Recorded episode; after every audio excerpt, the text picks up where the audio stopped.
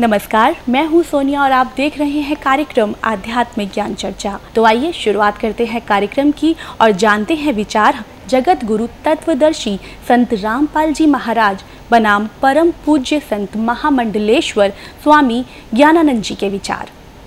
महाराज जी, आपका इष्ट देव कौन है?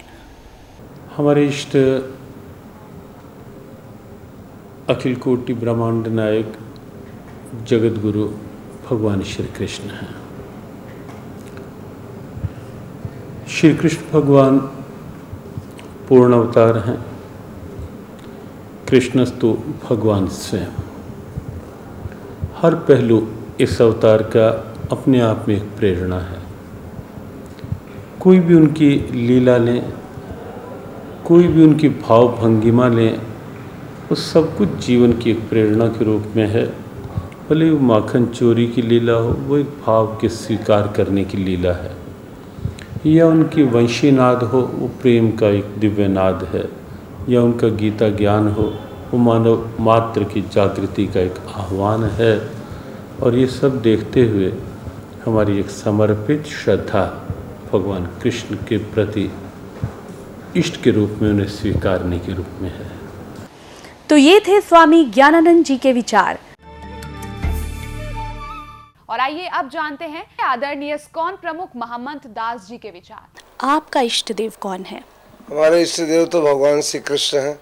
हम तो उन्हीं के लिए जन्म जन्मांतर तक उन्हीं की सेवा के लिए आराधना करते हैं कि उनकी कृपा मिले जिससे कि अंतिम समय समय जब हम प्रयाण काल होता है जब हम शरीर छोड़ें तो भगवान का कीर्तन करते उनका स्मरण करते हुए हम उनके धाम में प्रवेश करें। हरे कृष्णा। ये थे आदरणीय स्कॉन प्रमुख महम्मद दास जी के विचार। और आइए अब जानते हैं जगत गुरु तत्वदर्शी संत रामपाल जी महाराज के विचार। दंडवतम गोविंद गुरु, बंधु अविजन सोए, पहले भये प्रणाम तिन, नमो जो आगे होए। ग्रीब नमो नमो सतपुरुष को नमस्कार गुरु की नहीं। सुर नर मुनिजन साधुआ संतों सर्वसदी नहीं। सतगुरु साहेब, संत सब डंडो तुम प्रणाम। आगे पीछे मध्य हुए तिनको जा कुर्बान। अनंत कोटि ब्रह्मांड में बंदी छोड़ कहाए, सो तो एक कबीर हैं, जननी जने नमाए अनंत कोटि ब्रह्मांड का एक रति नई बार, सतगुरु पुरुष कबीर हैं, कुल के सिर सिरजनहार बुनात्माओं आध्यात्मिक ज्ञान इतना उलझ चुका है कि इसको सुलझाना बड़ा कठिन हो रहा है। हमारे पूज्य देव, हमारे इष्ट देव, अनंत कोट ब्रह्मांड के कुल मालिक, सर्व ब्रह्मांडों के रचनहार कबीर देव जी, कबीर साहब, जो बनारस में भारतवर्ष की पावन धरती पर काशी शहर, उत्तर प्रदेश में एक लहर तारा नामक तालाब के ऊपर खिले हुए कमल के फूल पर वो पूर्ण परमात्मा नवजात शिशु रूप धारण करके प्रकट हुए थे। ये हमारे पूज्य देव हैं, इष्ट देव हैं। और जो 120 वर्ष तक इस धरातल पर रहे, जुलाहे की भूमिका की, ये पूर्ण परमात्मा है, असंग ब्रह्मांड के सृजनहार हैं। ये पूर्ण मोक्षदायक हैं। पुण्यात्माओं आज कुछ पुण्यात्माएँ परमेश्वर के विषय में सुनकर अचंभित होंगे कि कबीर जी तो आज तक हमने कभी परमात्मा के रूप में नहीं सुना।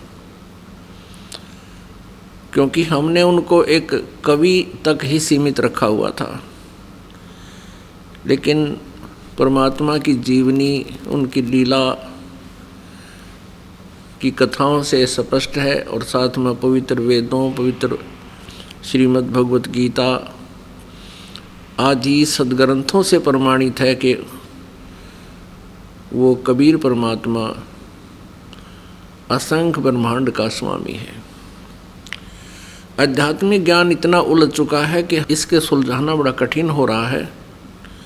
परमेश्वर कबीर देव जी, जो हमारे इष्ट देव हैं वे स्वयं ही सत्यज्ञान देने के लिए धरातल पर आते हैं, अपने सनातन परम धाम से चलकर गति करके सह शरीर आते हैं और कुछ दिन यहाँ अपनी लीला करके सह शरीर चले जाते हैं।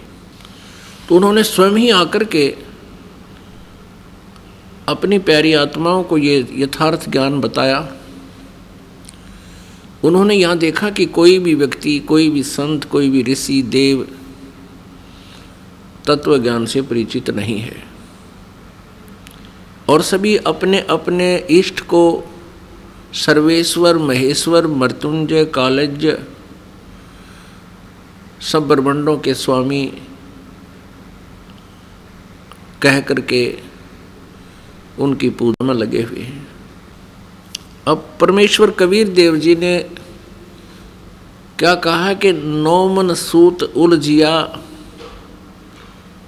ऋषि रहे झखमार और सतगुरु ऐसा सुलझा दे, उलझे ना दूजी बार। कुछ श्रद्धालु, कुछ संत, गुरु, श्री कृष्ण जी को अनंत करोड़ ब्रह्मांड का नायक बताते हैं, ब्रह्मांडों का रचनहार बताते हैं, पूर्ण परमात्मा बताते हैं। अब जो श्री कृष्ण जी को समर्थ बताते हैं, सर्वेश्वर बताते हैं, उन्होंने लगता है सदग्रंथों का अध्ययन नहीं कर रखा, दंत कथा सुना रहे हैं। देखिएगा श्री शिवपुराण संक्षिप्त शिवपुराण सचित्र मोटा टाइप, गीता प्रेस गोरखपुर से प्रकाशित है ये, और संपादक हनुमान प्रसाद पोदार। प्रकाशक एवं मुद्रक हैं गीता प्रेस, गोरखपुर। गोविंद भवन कार्यालय, कोलकाता का संस्थान। ये इनके फ़ोन और फैक्स नंबर है। इसके 560 पृष्ठ पे। ये है उमा संहिता और पृष्ठ नंबर 560 पे। ये पाँच सौ इकसठ है यहाँ पर। हम यहाँ से पढ़ते हैं। उस समय पुत्र की प्राप्ति के निमित्त श्री कृष्ण के हिमवान पर्वत पर जाकर महर्षि उपमन्यु से मिलने उनकी बताई हुई पद्धति के अनुसार भगवान शिव की प्रसन्नता के लिए तप करने, उनके तप से प्रसन्न होकर पार्वती कार्तिकेय तथा श्री गणेश सहित शिव के प्रगट होने तथा श्री कृष्ण के द्वारा उनकी सतुतिपूर्वक वरदान मांगने की कथा सुनाकर संत कुमार जी ने कहा, श्री कृष्ण का वचन सुनकर भगवान भव, यानी शिव जी, उनसे बोले, वासुदेव, तुमने जो कुछ मनोरथ किया है, वह सब पूर्ण होगा। इतना कहकर त्रिशूलधारी भगवान शिव फिर बोले, यादवेंद्र तुम्हें सांब नाम से प्रसिद्ध एक महापराक्रमी बलवान पुत्र प्राप्त होगा। एक समय मुनियों ने भयानक संवर्तक यानी प्रलय, प्रलयंकर सूर्य को साफ़ दिया था। तुम मनुष्य योनि में उत्पन्न होोगे अतः वे संवर्तक सूर्य ही तुम्हारे पुत्र होंगे। इसके सिवा जो जो वस्तु तुम्हें अभिष्ट है, वह सब तुम प्राप्त करो। संत कुमार जी कहते हैं, इस प्रकार परमेश्वर शिव से संपूर्ण वरों को प्राप्त करके श्री कृष्ण विविध प्रकार की बहुत सी स्तुतियों द्वारा उन्हें पूर्णतः संतुष्ट किया। तदंतर भगत वसल गिरिराज कुमारी यानी पार्वती ने, शिव, शिवा ने प्रसन्न हो उन तपस्वी शिव भगत महात्मा वासुदेव से कहा, यानी कृष्ण से कहा पार्वती बोली, परम बुद्धिमान, वासुदेव वासुदेव नंदन श्री कृष्ण, मैं तुमसे बहुत संतुष्ट हूँ। अनग, तुम मुझसे भी उन मनोवांछित वरों को ग्रहण करो। भूतल पर दुर्लभ है। श्री कृष्ण ने कहा, देवी, यदि आप मेरे इस सत्य तप से संतुष्ट हैं और मुझे वर दे रही हैं तो मैं चाहता हूँ कि ब्राह्मणों के प्रति कभी मेरे मन में द्वेष न हो। मैं सदा द्विजों का पूजन करता रहूँ, मेरे माता पिता सदा मुझसे संतुष्ट रहें। मैं जहाँ कहीं भी जाऊँ, समस्त प्राणियों के प्रति मेरे हृदय में अनुकूल भाव रहे। आपके दर्शन के प्रभाव से मेरी संतति उत्तम हो। अपनात्मा आप इन सदग्रंथों को आँखों देखकर स्वयं निर्णय ले सकते हो कि श्री कृष्ण जी की क्या स्थिति थी। और इनको जो सर्वेश्वर, महेश्वर, अनंत कोट ब्रह्मांड के स्वामी और इनको यानी जगत गुरु कह रहे हैं तो वो संत नहीं। ना ही वो आध्यात्मिक गुरु और कोई श्रद्धालु ऐसा उनके कहने से लगा हुआ है, ऐसे मानकर साधना कर रहा है, वो अपना जीवन नष्ट कर रहा है।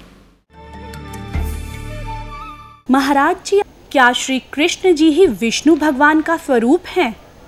जहाँ तक बात है भगवान कृष्ण और विष्णु भगवान। विष्णु भगवान को जब हम नारायण के रूप में लेते हैं तो वहाँ भगवान कृष्ण नारायण के ही अवतार हैं। तो उस रूप में वहाँ एक रूपता है वहाँ की भिन्नता कहीं भेद नहीं है। तो ये थे स्वामी ज्ञानानंद जी के विचार। और आइए अब जानते हैं आदरणीय स्कॉन प्रमुख महामंत दास जी के विचार। मैं यही आपसे जानना चाहूँगी कि श्री कृष्ण जी ही विष्णु का स्वरूप है। क्या ये सच है? ऐसा है कि अगर आप श्रीमद् भागवत पढ़ेंगे तो आपको पता चलेगा कि कृष्णस्तु भगवान स्वयं जितने अवतार हैं उसके अवतारी श्री कृष्ण हैं। तो विष्णु ब्रह्मा महेश वो गुणावतार है भगवान कृष्ण के।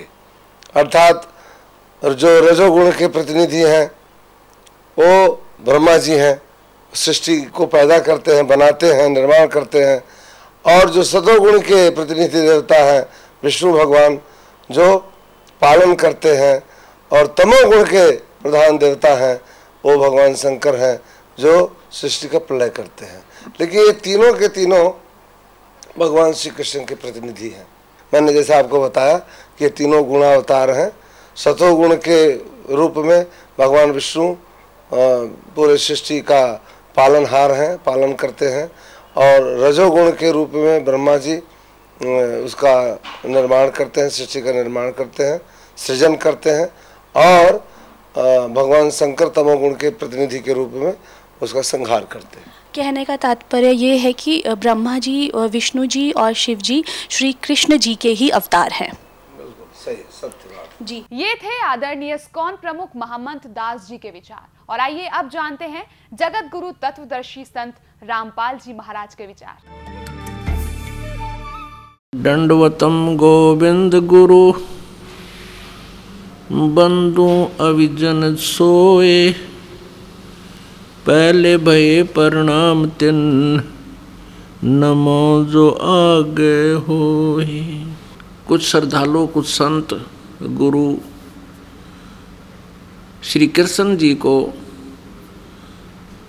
अनंत करोड़ ब्रह्मांड का नायक बताते हैं, ब्रह्मांडों का रचनहार बताते हैं, पूर्ण परमात्मा बताते हैं। साथ में ये भी कहते हैं कि वो श्री विष्णु जी के ही अवतार थे, यानी श्री विष्णु जी ही स्वयं धरातल पर अवतरित हुए हैं।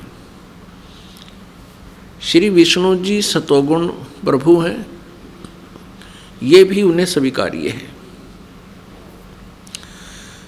पुण्यात्मा, किसी भी निर्णय पर पहुँचने के लिए हमने कोई आधार बनाना होगा। जिन भगवानों यानी श्री ब्रह्मा जी, श्री विष्णु जी, श्री शिव जी की हम महिमा जो मौखिक सुना करते थे और मौखिक कथा सुनाने वाले यही कहते हैं कि श्री मद भागवत सुधा सागर में ऐसा लिखा है और श्री शिव पुराण में ऐसा लिखा है, श्री विष्णु पुराण में ऐसा लिखा है। श्री देवी पुराण में ऐसा लिखा है और उन्हें पवित्र पुराणों को आधार बता करके ये कहा करते थे कि कह रहे हैं अब भी कि ब्रह्मा, विष्णु, महेश अजन्मा है। इनकी जन्म मृत्यु नहीं होती। कुछ एक इतना तो मानने लग गए हैं विश्वास के ज्ञान को सुनकर कि वो सर्ग के अंत में विराट परमात्मा में लीन हो जाते हैं और फिर प्रारंभ में वो फिर प्रकट हो जाते हैं। ये इनका भ्रमित ज्ञान है लोक वेद है, दंत कथाएँ हैं। यथार्थ ज्ञान नहीं है। श्री कृष्ण जी सतोगुण प्रभु हैं। एक ब्रह्मांड के अंदर एक विभागीय मंत्री जानो। सतोगुण विभाग के एक मंत्री यानी साहेब हैं, इतने स्वामी हैं, इतने प्रभु हैं। ये अनंत कोट ब्रह्मांड के नायक नहीं हैं। इनके समांतर शक्ति श्री ब्रह्मा जी ये रजोगुण विभाग के स्वामी हैं और स्वयं भी ये रजोगुण युक्त हैं। श्री कृष्ण जी, श्री उर्फ़ श्री विष्णु जी, ये भी सतोगुण युक्त हैं, सतोगुण है ये। और इन्हीं के समांतर श्री शिव जी जो तमोगुण हैं। ये भी एक एक विभाग के मंत्री हैं, एक ब्रह्मांड में। और तीन लोकों पर पृथ्वी लोक, पाताल लोक और स्वर्ग लोक तक इन तीनों भगवानों की एक एक विभागीय पावर शक्ति है। इनको अनंत कोट ब्रह्मांड का स्वामी बताना, पूर्ण परमात्मा का अवतार बताना, पूर्ण परमात्मा कहना ये भ्रमित ज्ञान है, ये लोक वेद है, यथार्थ ज्ञान नहीं है। तो पुण्यात्मा अब आपके रूबरू कराते हैं उन सदग्रंथों को, जिनमें परमात्मा के विषय में लिखा हुआ है, और ब्रह्मा, विष्णु और शिव जी के विषय में भी उन्हीं की इतिहास में लिखा हुआ है, वो आपके रूबरू कराते हैं। श्री कृष्ण जी विष्णु अवतार थे, यानी स्वयं विष्णु जी ही श्री कृष्ण रूप में देवकी जी के गर्भ से जन्मे थे। इसका प्रमाण आपको दिखाते हैं। अब देखिएगा आपके समक्ष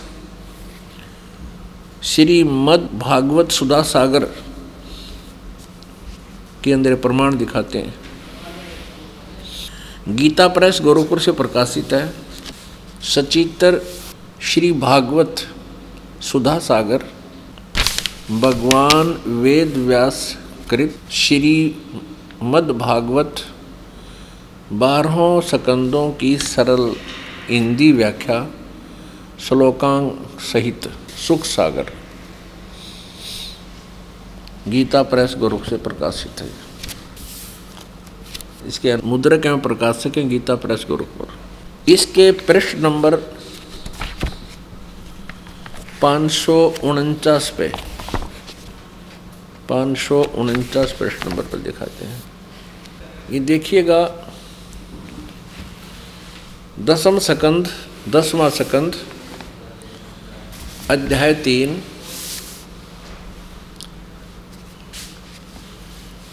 सुधा, ये श्री मद भागवत सुधा सागर से।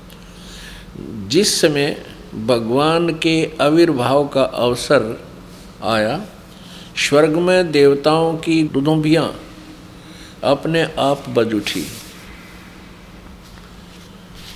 उसी समय सबके हृदय में विराजमान भगवान विष्णु देव रूपिणी देवकी के गर्भ से प्रकट हुए।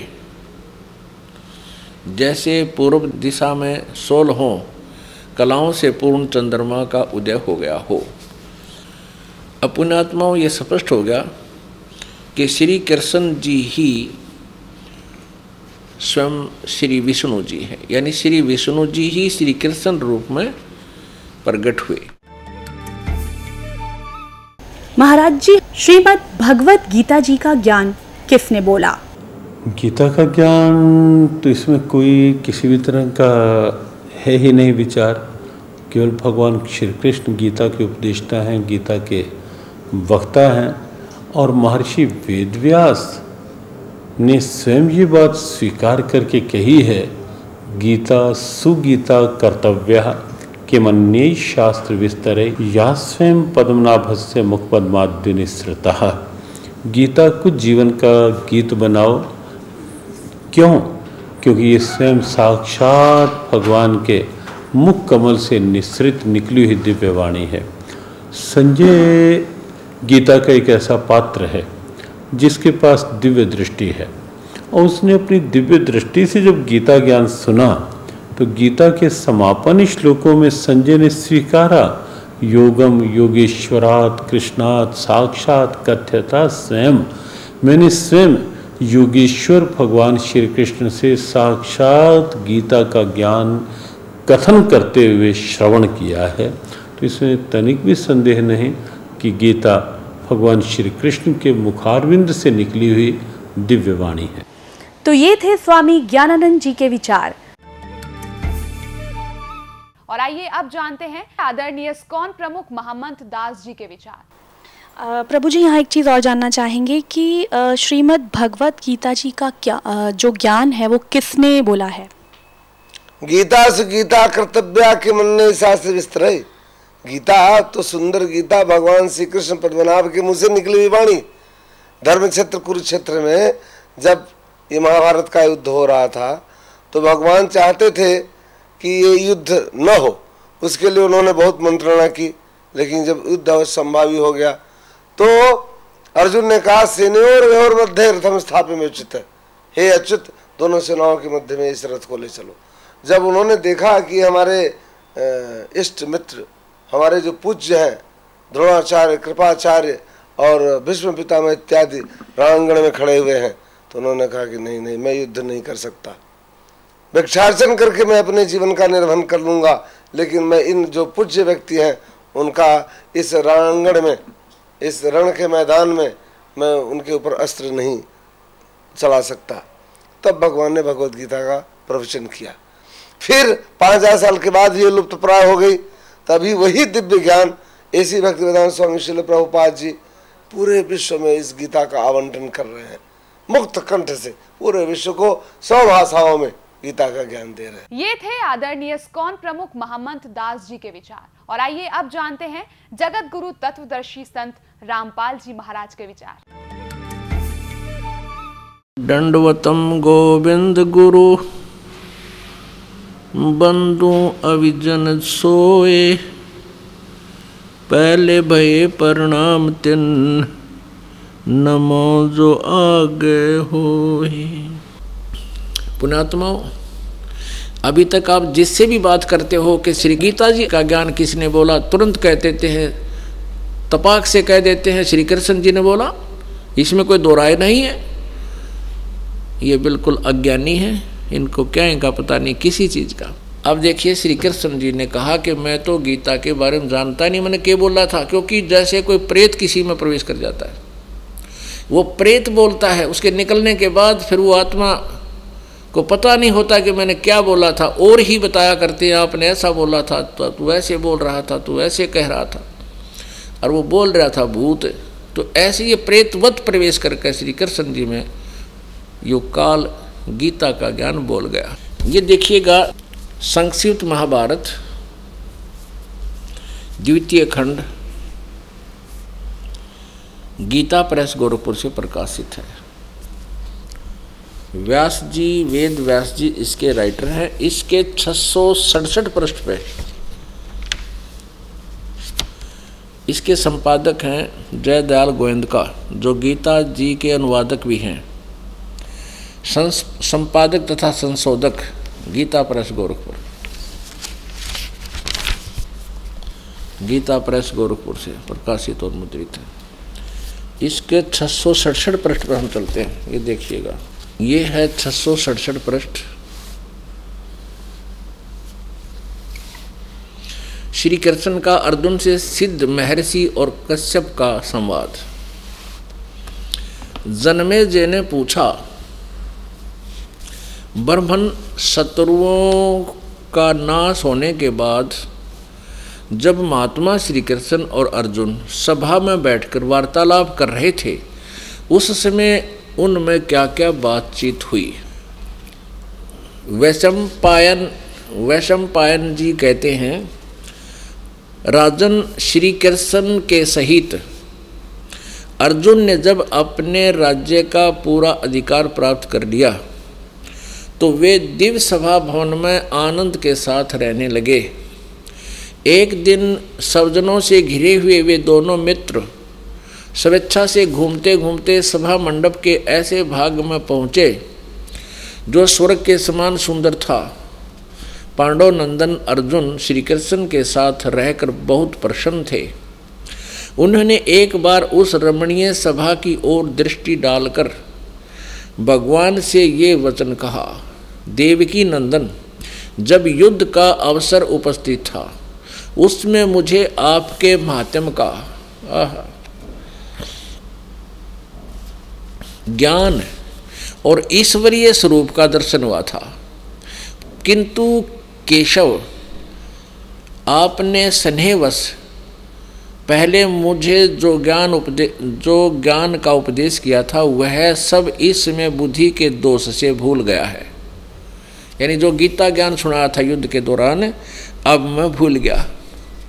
अर्जुन बोल रहा है उन विषयों को सुन, सुनने के लिए बारंबार मेरे मन में उत्कंठा होती है कि वो ज्ञान गीता वाला मुझे फिर सुना दे, मैं सुनना चाहता हूँ। इधर आप जल्दी ही द्वारका जाने वाले हैं। अतः पुनः वह सब विषय मुझे सुना दीजिए। पुण्यात्माओं, अर्जुन भगवान श्री कृष्ण जी से कह रहे हैं कि भगवान जो गीता जी का ज्ञान आपने युद्ध के दौरान सुनाया था। उसको मैं भूल चुका हूँ। और वही ज्ञान मुझे फिर सुनाइए। मेरी बहुत प्रबल इच्छा है सुनने की। अब श्री कृष्ण जी क्या कहते हैं देखना। इधर आप जल्दी ही द्वारका जाने वाले हैं, अतः पुनः वह सब विषय मुझे सुना दीजिए, अर्जुन ने कहा। अब वैशम पायन जी कह रहे हैं कि अर्जुन के ऐसे कहने पर वक्ताओं में श्रेष्ठ वक्ताओं में श्रेष्ठ महातेजस्वी भगवान श्री कृष्ण ने उन्हें गले से लगाकर इस प्रकार उत्तर दिया। श्री कृष्ण बोले, अर्जुन, उस समय मैंने तुम्हें अत्यंत गोपनीय विषय का श्रवण कराया था। अपने स्वरूप भूत धर्म सनातन पुरुषोत्तम तत्व का परिचय दिया था और नित लोकों का भी वर्णन किया था। किंतु तुमने जो अपनी नासमझी के कारण उस उपदेश को याद नहीं रखा, यह जानकर मुझे बड़ा खेद हुआ है। उन बातों का अब पूरा पूरा स्मरण होना संभव नहीं जान पड़ता। पांडव नंदन, निश्चय ही तुम बड़े श्रद्धाहीन हो, तुम्हारी बुद्धि अच्छी नहीं जान पड़ती अब मेरे लिए उस उपदेश को ज्यों का त्यों दुरा देना कठिन है, क्योंकि उस समय योग युक्त होकर मैंने परमात्म तत्व का वर्णन किया था। पुण्यात्माओं, अब श्री कृष्ण जी अर्जुन पर तो डांट मार रहे हैं, धमका रहे हैं, कि तू बड़ा श्रद्धाहीन है, तेरी बुद्धि अच्छी नहीं है, तूने याद क्यों नहीं रखा गीता जी के ज्ञान को? और स्वयं कह रहे हैं, अब मुझे वो पूरा पूरा फिर याद नहीं आ सकता। कोई बात हुई या? इसे सीधे श्री कृष्ण जी ने कह कह का भी नहीं पता था कि गीता में मैंने बोला क्या है। पुणात्माओं अब ये दास सत्संग कर रहा जिस विषय पर और आप सुन रहे हो, जो प्रथम बार इस ज्ञान को सुनेगा, उसको 20 प्रतिशत याद रहेगा मुश्किल से। और मैं वक्ता हूँ, अपनी होश में बोल रहा हूँ तो मुझसे कभी सुन लेना, उसी समय सुना दूँगा, क्योंकि मैं अपने होश में बोल रहा हूँ। और आप मुझसे पूछो कि वो सुनाना वो विषय जो उस दिन सुनाया था, और मैं कहूँ, तुमने याद क्यों नहीं रखा, मुझे याद नहीं। इससे सिद्ध है कि मैंने बोला ही नहीं, यानी किसी और कोई भूत बोल गया मेरे अंदर आकर के, तब मैं ऐसी बातें कह सकता हूँ। तो ऐसे ही श्री कृष्ण जी में काल बोल रहा था। ये काल कौन है? ये इक्कीस ब्रह्मांड का स्वामी है, ब्रह्मा, विष्णु, महेश का पिता है, दुर्गा इसकी पत्नी है, ब्रह्मा, विष्णु, महेश की माता दुर्गा है।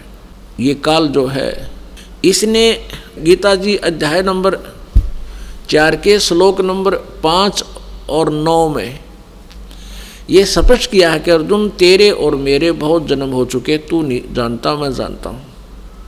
मेरे जन्म और कर्म अलौकिक हैं, दिव्य हैं।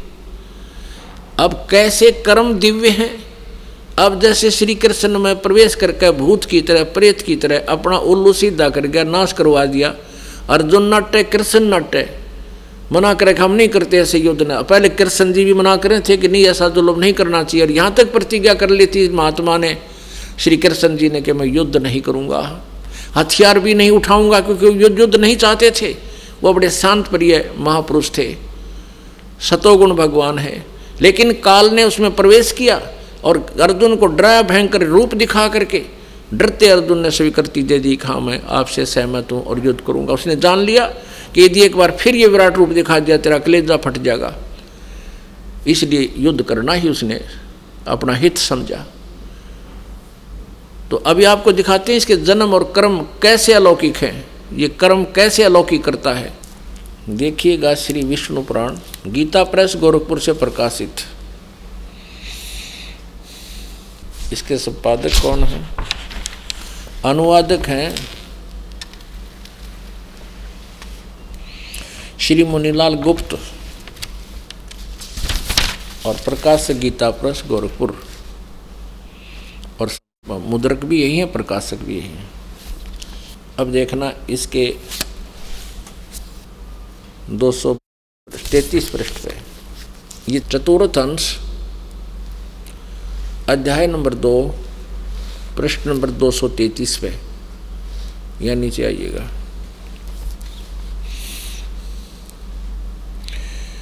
ये श्लोक नंबर बारह बाईस से लेकर छब्बीस तक हम पढ़ेंगे। पूर्व काल में त्रेता युग में एक बार अति भीषण देव असुर संग्राम हुआ, देवताओं और राक्षसों का युद्ध हुआ। उसमें महाबलवान दैत्यगण से पराजित हुए देवताओं ने भगवान विष्णु की आराधना की। अब इन देवताओं ने आराधना तक की विष्णु की और आ गया युग काल विष्णु रूप धारण करके। ये कहता ना चतुर्भुज रूप भी बड़ी मुश्किल से अपनी कृपा से किसी किसी को दिखाता हूँ। तब आदि अनंत शून्य अशेष जगतपति पालक श्री नारायण ने देवताओं से प्रसन्न होकर कहा, आप लोगों का जो कुछ भी अभिष्ट है, वह मैंने जान लिया है। उसके विषय में यह बात सुनिए। राज ऋषि ससाद का जो पुरंजय नामक पुत्र है, उस अक्षत्रिय श्रेष्ठ के शरीर में मैं अंश मात्र से अवश्य अवतीर्ण होकर, यानी भूत की तरह प्रवेश कर कर, उन संपूर्ण दैत्यों का नाश करूँगा। अतः तुम लोग पुरंजय को दैत्यों के युद्ध वध के लिए तैयार करो। यानी वहाँ पुरंजय को खड़ा कर लो युद्ध में। मैं उसमें प्रवेश करके सब न मार दूँगा। अब जैसे श्री कृष्ण में आकर यू काल प्रवेश कर गया और युद्ध करा दिया कृष्ण जी तो नटे थे और जब अर्जुन मना करने लगा तो श्री कृष्ण तो तुरंत कह देते, चल भाई, बहुत अच्छा नहीं लड़ते। तो उसमें यू काल प्रवेश कर गया श्री कृष्ण में और वो अपना उल्लू सीधा करने के लिए उसको डरा धमका के और युद्ध करवा दिया। तो इस प्रकार ये कहता है कि मैं उनके अंश मात्र से राजर्षि ससाद का जो पुण्य नामक पुत्र है, उस अक्षत्रिय श्रेष्ठ के शरीर में अंश मात्र से स्वयं अवतीर्ण होकर उसमें प्रवेश करके उन संपूर्ण दैत्यों का नाश करूँगा। अतः तुम लोग पुरंजय को दैत्यों के वध के लिए तैयार करो। और एक प्रमाण और कमाल का है। 242 पृष्ठ पे। यही चतुर्थ अंश और अध्याय नंबर तीन। श्री विष्णु पुराण 242 पृष्ठ, नीचे आइएगा। ये तीसरा अध्याय है। पूर्व काल में रसातल में, पूर्व काल में रसातल में मौने नामक छह करोड़ गंधर्व रहते थे। उन्होंने समस्त नागकुल के प्रधान प्रधान रतन और अधिकार छीन लिए थे। गंधर्वों के पराक्रम से अपमानित उन नागेश्वरों द्वारा स्तुति किए जाने पर, उसके श्रवण करने से जिनकी विकसित कमल सदृश आँखें खुल गई हैं, निंद्रा के अंत में जो जागे हुए उन जलसाई भगवान सर्वेश्वर को प्रणाम करके उनसे नागगणों ने कहा, यानी विष्णु रूप में आ गया यु काल, भगवान इन गंधर्व से उत्पन्न हुआ हमारा भय किस प्रकार शांत हो? तब आदि अनंत रहित भगवान पुरुषोत्तम ने, अब ये वक्ता इस काल को कभी पुरुषोत्तम और कभी कुछ भी कहा, कुछ भी कहो, लेकिन ये काल के विषय में जानकारी समझो। अब आदि अंत रहित भगवान पुरुषोत्तम ने कहा, इस काल ने कहा विष्णु रूप में प्रकट होकर क्योंकि ये विष्णु प्राण चल रहा है। यो नासव के पुत्र मान धाता का जो पुरकुत्स नामक जो पुत्र है, उसमें प्रविष्ट होकर मैं भूत की तरह प्रवेश करूँगा उसमें और उन संपूर्ण दुष्ट गंधर्व का नाश कर दूँगा। योनासव के पुत्र मान धाता का जो यह पुरकुत्स नामक पुत्र है, उसमें प्रविष्ट होकर मैं उन संपूर्ण दुष्ट गंधर्व का नाश कर दूँगा। पुणात्माओं ये गीता ज्ञानदाता कह रहा है कि मेरे जन्म और कर्म दिव्य हैं। अब कर्म दिव्य ऐसे हैं कि ये स्वयं किसी के सामने नहीं आता। अभी आपने गीता जी, अध्याय नंबर सात के श्लोक नंबर चौबीस और पच्चीस में आँखों पढ़ा और दास से सुना। और ये ऐसे कर्म करता है, किसी दूसरे में प्रवेश करके और सब कुछ करना, वो कर जाता है। और स्वयं किसी के समक्ष अपने यथार्थ रूप नहीं आता ये कहता चतुर्भुज रूप में भी मैं कभी किसी पर अनुग्रह करके बेशक दर्शन दे दूँ, ना कोई जप से, ना तप से, ना क्रिया से, ना दान से। यानी भले के लिए तो मैं किसी ने दर्शन दूँ को ना? अपनी मर्ज़ी से किसी ने दर्शन दे दूँ, अनन्य भगत ने। अब जैसे देवताओं ने प्रार्थना की, विष्णु रूप में आ गया। वो ना वेदों आधार थी ना किसी और यज्ञ याग किया, उन्होंने सिर्फ़ प्रार्थना करते रहे। इसने नाश करवाना ही था।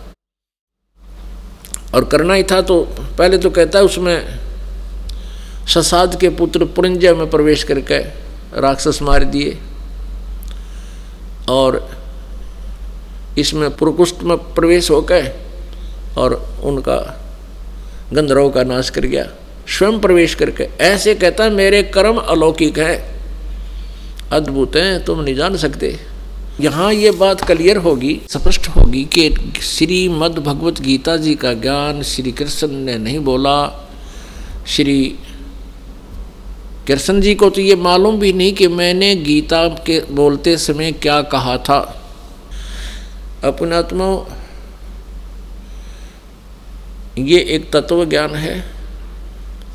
ये पवित्र श्रीमद् गीता लगभग पाँच हज़ार वर्ष से पहले पचपन सौ वर्ष के आसपास ये लिपिबद्ध की गई थी।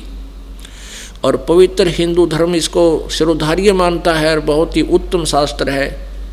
लेकिन इसमें वास्तविकता क्या है, ये नहीं परिचित थे, इसको नहीं जान सके। और पुण्यात्मा अपने घर में औषधियों की बुक रखी है।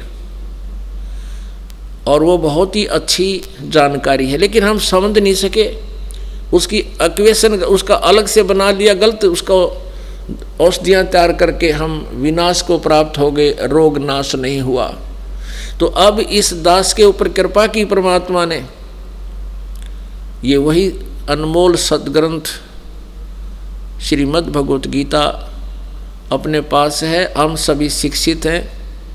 इस शिक्षा का अब हम लाभ उठाएँगे। और परमात्मा पाएँगे।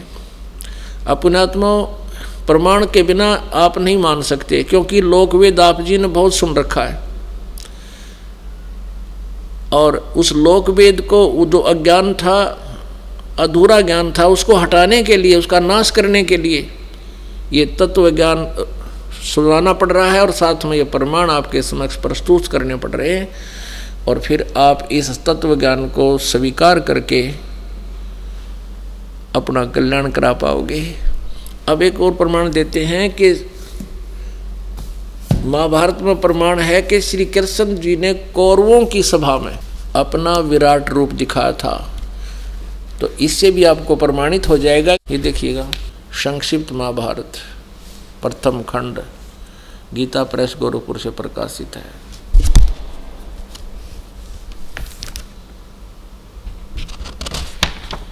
इसके वही संपादक हैं जयदयाल गोविंद का। अनुवादक भी, संशोधक और संपादक। और गीता प्रेस गोरखपुर से प्रकाशित है। ये देखिएगा गीता प्रेस गोरखपुर से प्रकाशित है। और मुद्रित है। इसके पृष्ठ नंबर 500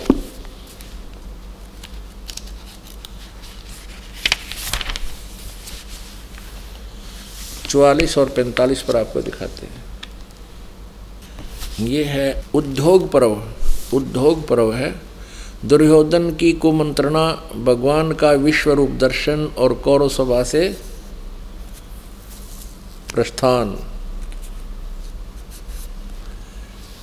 ये पाँच सौ तैतालीस पृष्ठ से हम प्रारंभ करते हैं यहाँ से। दुर्योधन की कुमंत्रणा भगवान का विश्व रूप दर्शन, यानी विराट रूप दिखाना और कौरवों की सभा से प्रस्थान। ठीक है? हम अपने काम की चीज़ पढ़ेंगे ज़्यादा अक्षर पढ़ना तो घर पे आपके अवश्य रखे होंगे ये। पढ़ पाँच सौ चौवालीस पे।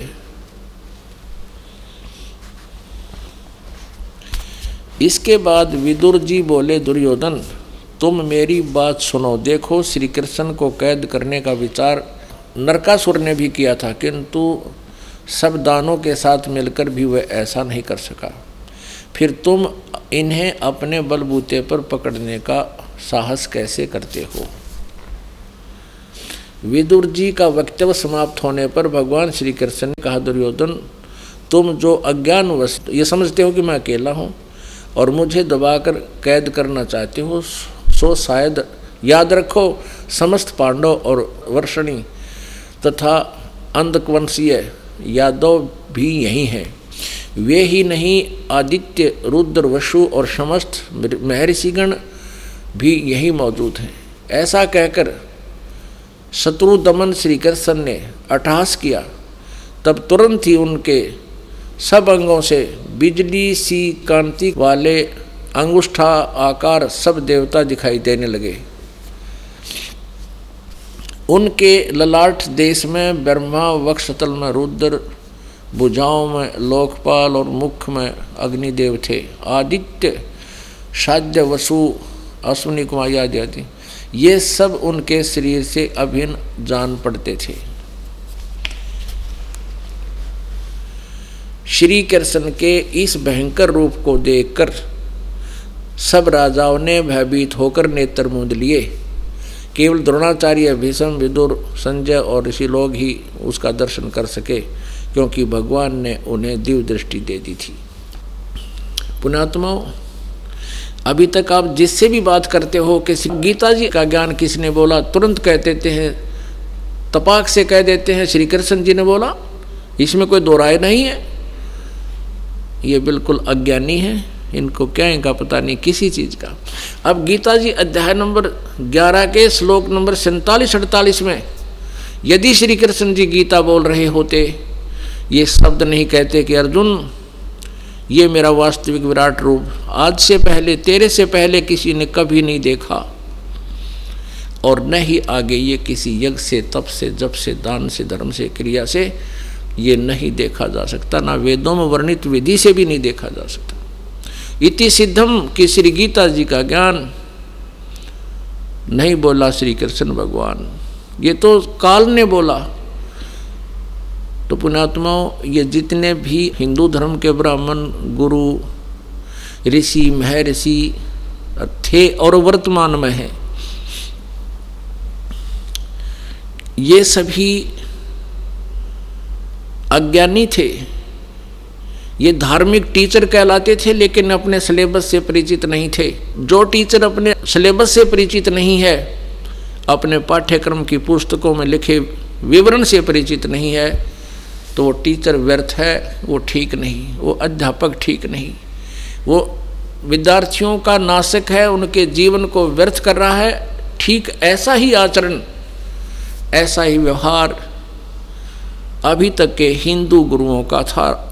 रहा। अब इस दास पे कृपा की है परमेश्वर ने इस यथार्थ ज्ञान को आपके समक्ष पहुँचाने की। और इसमें ये वही अज्ञानी गुरु लोग आपको भ्रमित करते रहते हैं कि रामपाल झूठ बोलता है। ऐसे ही परमेश्वर कबीर जी के साथ किया था इन लोगों ने। आज से 600 वर्ष पहले लगभग जो परमात्मा सन तेरह सौ पंद्रह तक यही लीला करके गए थे, ये तत्व ज्ञान समझाया करते थे जो आज दास आपको बता रहा है और सभी सदग्रंथों में प्रमाणित है। उस समय के ब्राह्मण, गुरु, ऋषि जितने भी अपने रोजी रोटी चला रहे थे, वो परमात्मा से एकदम खिन्न हुए और पूरे समाज को भगवान का विरोधी बना दिया था कि कबीर तो अशिक्षित है ये झूठा है, ब्रह्मा, विष्णु, महेश के विषय में ये गलत उठपटांग बातें करता है। ये वेदों और गीता और पुराणों से परिचित नहीं है, क्योंकि इसको अक्सर ज्ञान नहीं है, ये संस्कृत भाषा नहीं जानता। तो उस समय तो हमारे जो पूर्वज थे भोले भाले थे, अशिक्षित थे, उन्होंने इन चतुर लोगों की, इन गुरुओं की बातों को मान लिया कि कबीर जी शिक्षित नहीं है, इसलिए वेदों और गीता के ज्ञान से शायद अपरिचित ही होंगे। और ये गुरु लोग जो संस्कृत जानते हैं और सभी शास्त्र संस्कृत भाषा में लिपिबद्ध हैं, इसलिए इनकी दाल गली रही। ये संस्कृत बोलते रहे, जैसे गीता जी नंबर अठारह के श्लोक नंबर छसठ को, ये स्वयं बोलते तो हैं, संस्कृत सही, अनुवाद करते हैं, गलत।